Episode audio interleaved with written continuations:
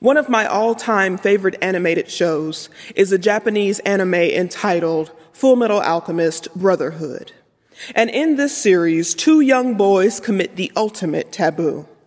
The brothers are bright and they're junior scientists. They are studying their world, how their universe works, and they study in particular this fictional science of deconstructing things to their elemental basis and reconstructing it to something else. The show calls this fictional science alchemy. After tragically losing their mother, their only present parent, their economic support, and their number one encourager of their studies, they attempt this taboo. At one point, the eldest brother carefully recites in his tiny yet intentional prepubescent voice, and I quote, 35 milliliters of water, carbon 20 grams, ammonia 4 liters. Lime, 1.5 kilograms, phosphorus, 200 grams, salt, 250 grams, saltpeter, 100 grams, and various other trace elements. This is the basic chemical makeup for the average adult human. End quote. The viewer sees the boy gather these items, these chemicals together, and place them in a blob of mud on the floor. The boys are attempting this taboo to recreate their dead mother through this fictional science. Of course, their attempt not only fails, but results in physically harming both boys. As a result, they suffer for years with hopelessness and feeling numb to their world. It's no surprise that their idea failed and that they ended up hopeless and numb. See, it's easy to feel so hopeless and numb when we relegate human life to being only pieces or elements. It's easy to feel hopeless when we relegate human life to only those pieces or elements and think of ourselves and others as just cobbled together parts. It's easy to feel hopeless and numb when we see one another as only some kind of dusty clay shell. It's no surprise because all we see, hear, and read often are reports of people, humans, begging, talked about as if they are just clay bodies. Dusty bodies. No, not dusty as in old or dirty, but dusty as in like dust. The fine particles that are microscopic and seemingly nothing but just a hobgoblin of individual particles of pollen and hair and dead skin cells, minerals, etc. Dusty clay bodies seen as no more than this hobgoblin of individual particles or features. Yes, when all we see is a list like these boys who had all the particles of a human, the end result would inevitably be hopelessness and numbness. Maybe you felt like that before. I know I have. In fact, just these past few weeks, I've struggled with hopelessness and numbness, worried that the world, this country, our state, and even our very city in which we exist would never improve. From reading my school assignments on this country's past oppression of indigenous and black people with eerie similarities to today, to reading that some state officials believe systemic racism shouldn't be mentioned in schools, to hearing news and others refer to Charlotte's homeless population in Tent City as nuisances and eyesores, it was no surprise that I too felt hopeless that we would change or grow or improve. It was no surprise that I seemed to feel numb to another horrific story of a black person killed by police violence. Maybe you've been there too. And while we may judge or even laugh at the fictional boys attempting to create their mother with just this laundry list of elements or particles of dust, as if that's all she was, you see that we are no different.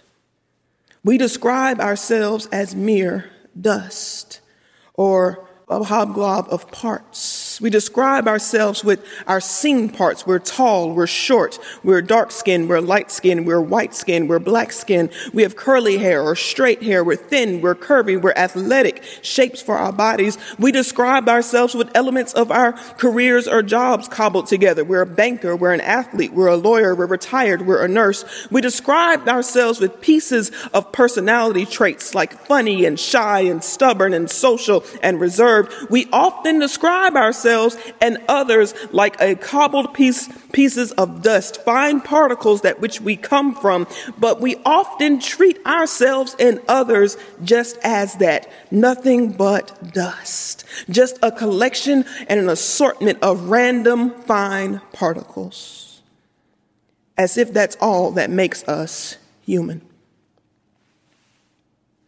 But today's text reminds us that while we come from some dusty clay or some version of that, figuratively, made of body material and descriptors and adjectives, we are also spiritual, brought to life from the very breath of God. Some theologians would refer to life-giving breath of God as the soul or spirit who are beyond our dusty clay forms, beyond our easy-to-see labels, traits, and features. It was something beyond the material that was missing for those boys trying to recreate their mother's human body. They had all the pieces, the particles, the elements, and the parts, but lacked the spirit necessary that she might live again. In Ezekiel's version of the Valley of Dry Bones, it's the wind that breathes the breath of life into the bones and causes them to live again. It's the same Hebrew term in the text that's used when the author of Joshua in 1 Kings says that the dead are described as those without breath in their bodies. And the same term for the authors of Job and some of the Psalms, where the gift of life is described as having the breath of God in their bodies. In the synoptic gospels of Matthew, Mark, and Luke, Jesus' death is solidified with the phrase, he breathed his last breath. And in John's account, it is Jesus who breathes on the disciples to imbue them with the Holy Spirit. The same Spirit, we believe, lives as a part of each and every one of us. Thus, it's clear, I would argue, that while we're, yes, made of some sort of dusty clay material or material things, we're also made of the breath of God or the spiritual, something beyond what can be seen or even imagined, something deeper than a personality quiz result, something beyond our physical features. Being alive today is something more than just the material. We know that cobbling together those fine particles or dusty bits don't equate or represent the fullness of our lives, but it also takes the breath of God that keeps us among the living. So the question arises, shouldn't we just ignore the dust? Shouldn't we just put aside the labels? Shouldn't we just not focus on the material parts, the descriptors, the bodily parts, the adjectives about ourselves? Shouldn't we just disregard the dust? The short answer, I believe, is no. And I'll tell you why. First, disregarding our dusty clay bodies is disregarding the Creator's handiwork. Instead of ignoring or disregarding our dusty and clay bodies, what if we embrace them as part of the image of God? Many of you, like me, were told and taught that the image of God means that we have the essence of God, the personality of God, the mind of God, and that it has nothing to do with our physical bodies.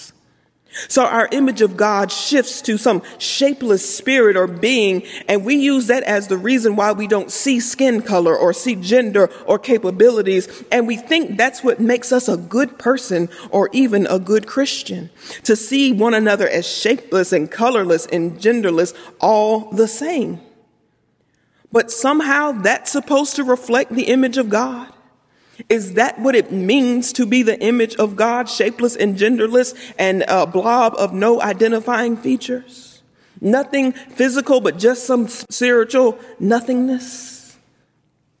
Separating that physical is how we think of God and ourselves. Separating the flesh and the spirit, we think that somehow is the image of God, but that's a very Western view. Ancient Hebrews did not distinguish between the body and the soul or the spirit and the flesh. People didn't have a soul. They weren't bodies with a soul or a spirit. People were souls. Holistic, your mind and your body. God created your whole being, not just your capacity to think and feel or having a favorite color or feeling joy and pain. God also created our hair and our legs and our skin. How different would we view our bodies if every time we looked in the mirror, we believed we were looking at the image of God? How different would we view the bodies of others if we looked at them as the image of God? Instead, we like to see bodies as disruptions. Disruptions because they're too different from the images in the media, too different from the ideal. We're too fat or too skinny, too young, too old, too dark, too light, too hairy, too smooth, too feminine, too masculine. So we see our bodies as disruptions. And with the number of our children in particular being bullied for their body and their body image, I would argue, no, we cannot disregard our dusty clay bodies. And instead, I argue that we ought to start seeing our dusty clay bodies as the image of God too. Or are we so stuck on the image of God being spiritual only that neglecting our bodies is okay? That judging our bodies is okay, that condemning our bodies is okay? Or are we so stuck on not seeing color and gender and capabilities that we invalidate people? That leads to my second reason why we cannot disregard our dusty clay bodies in favor of a spiritual-only focus. Recognizing someone's spirit but not their body is not helpful. I'm a black woman. Do not ignore that I'm black or a woman, two parts of who I am. But recognize that I am still created in the image of God, not despite of it, but because of it. No, recognize my dusty clay body as created in the image of God as a black woman. It's those parts that should put fire under your feet to ensure that you're treating me fairly, equitably, and justly. Look, when you look at me, you have to see me to help me. I think of persons who may use a wheelchair. Those persons don't want people to ignore their capabilities, but recognize that they too are created in the image of God. And it's recognizing them as created by God that reminds us that they deserve to have access and puts fire under us too, that we ensure that they get that access to get where they need to go. It's failing to see our bodies, different or not, that result in people not having their needs met. Instead, recognize yourself and others as created in the image of God.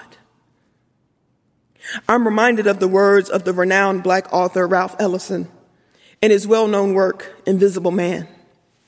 It opens like this: I am an invisible man. No, I am not a spook like those who haunted Edgar Allan Poe, nor am I one of your Hollywood movie ectoplasms. I am a man of substance, of flesh and bone, fiber and liquids, and I might even be said to possess a mind.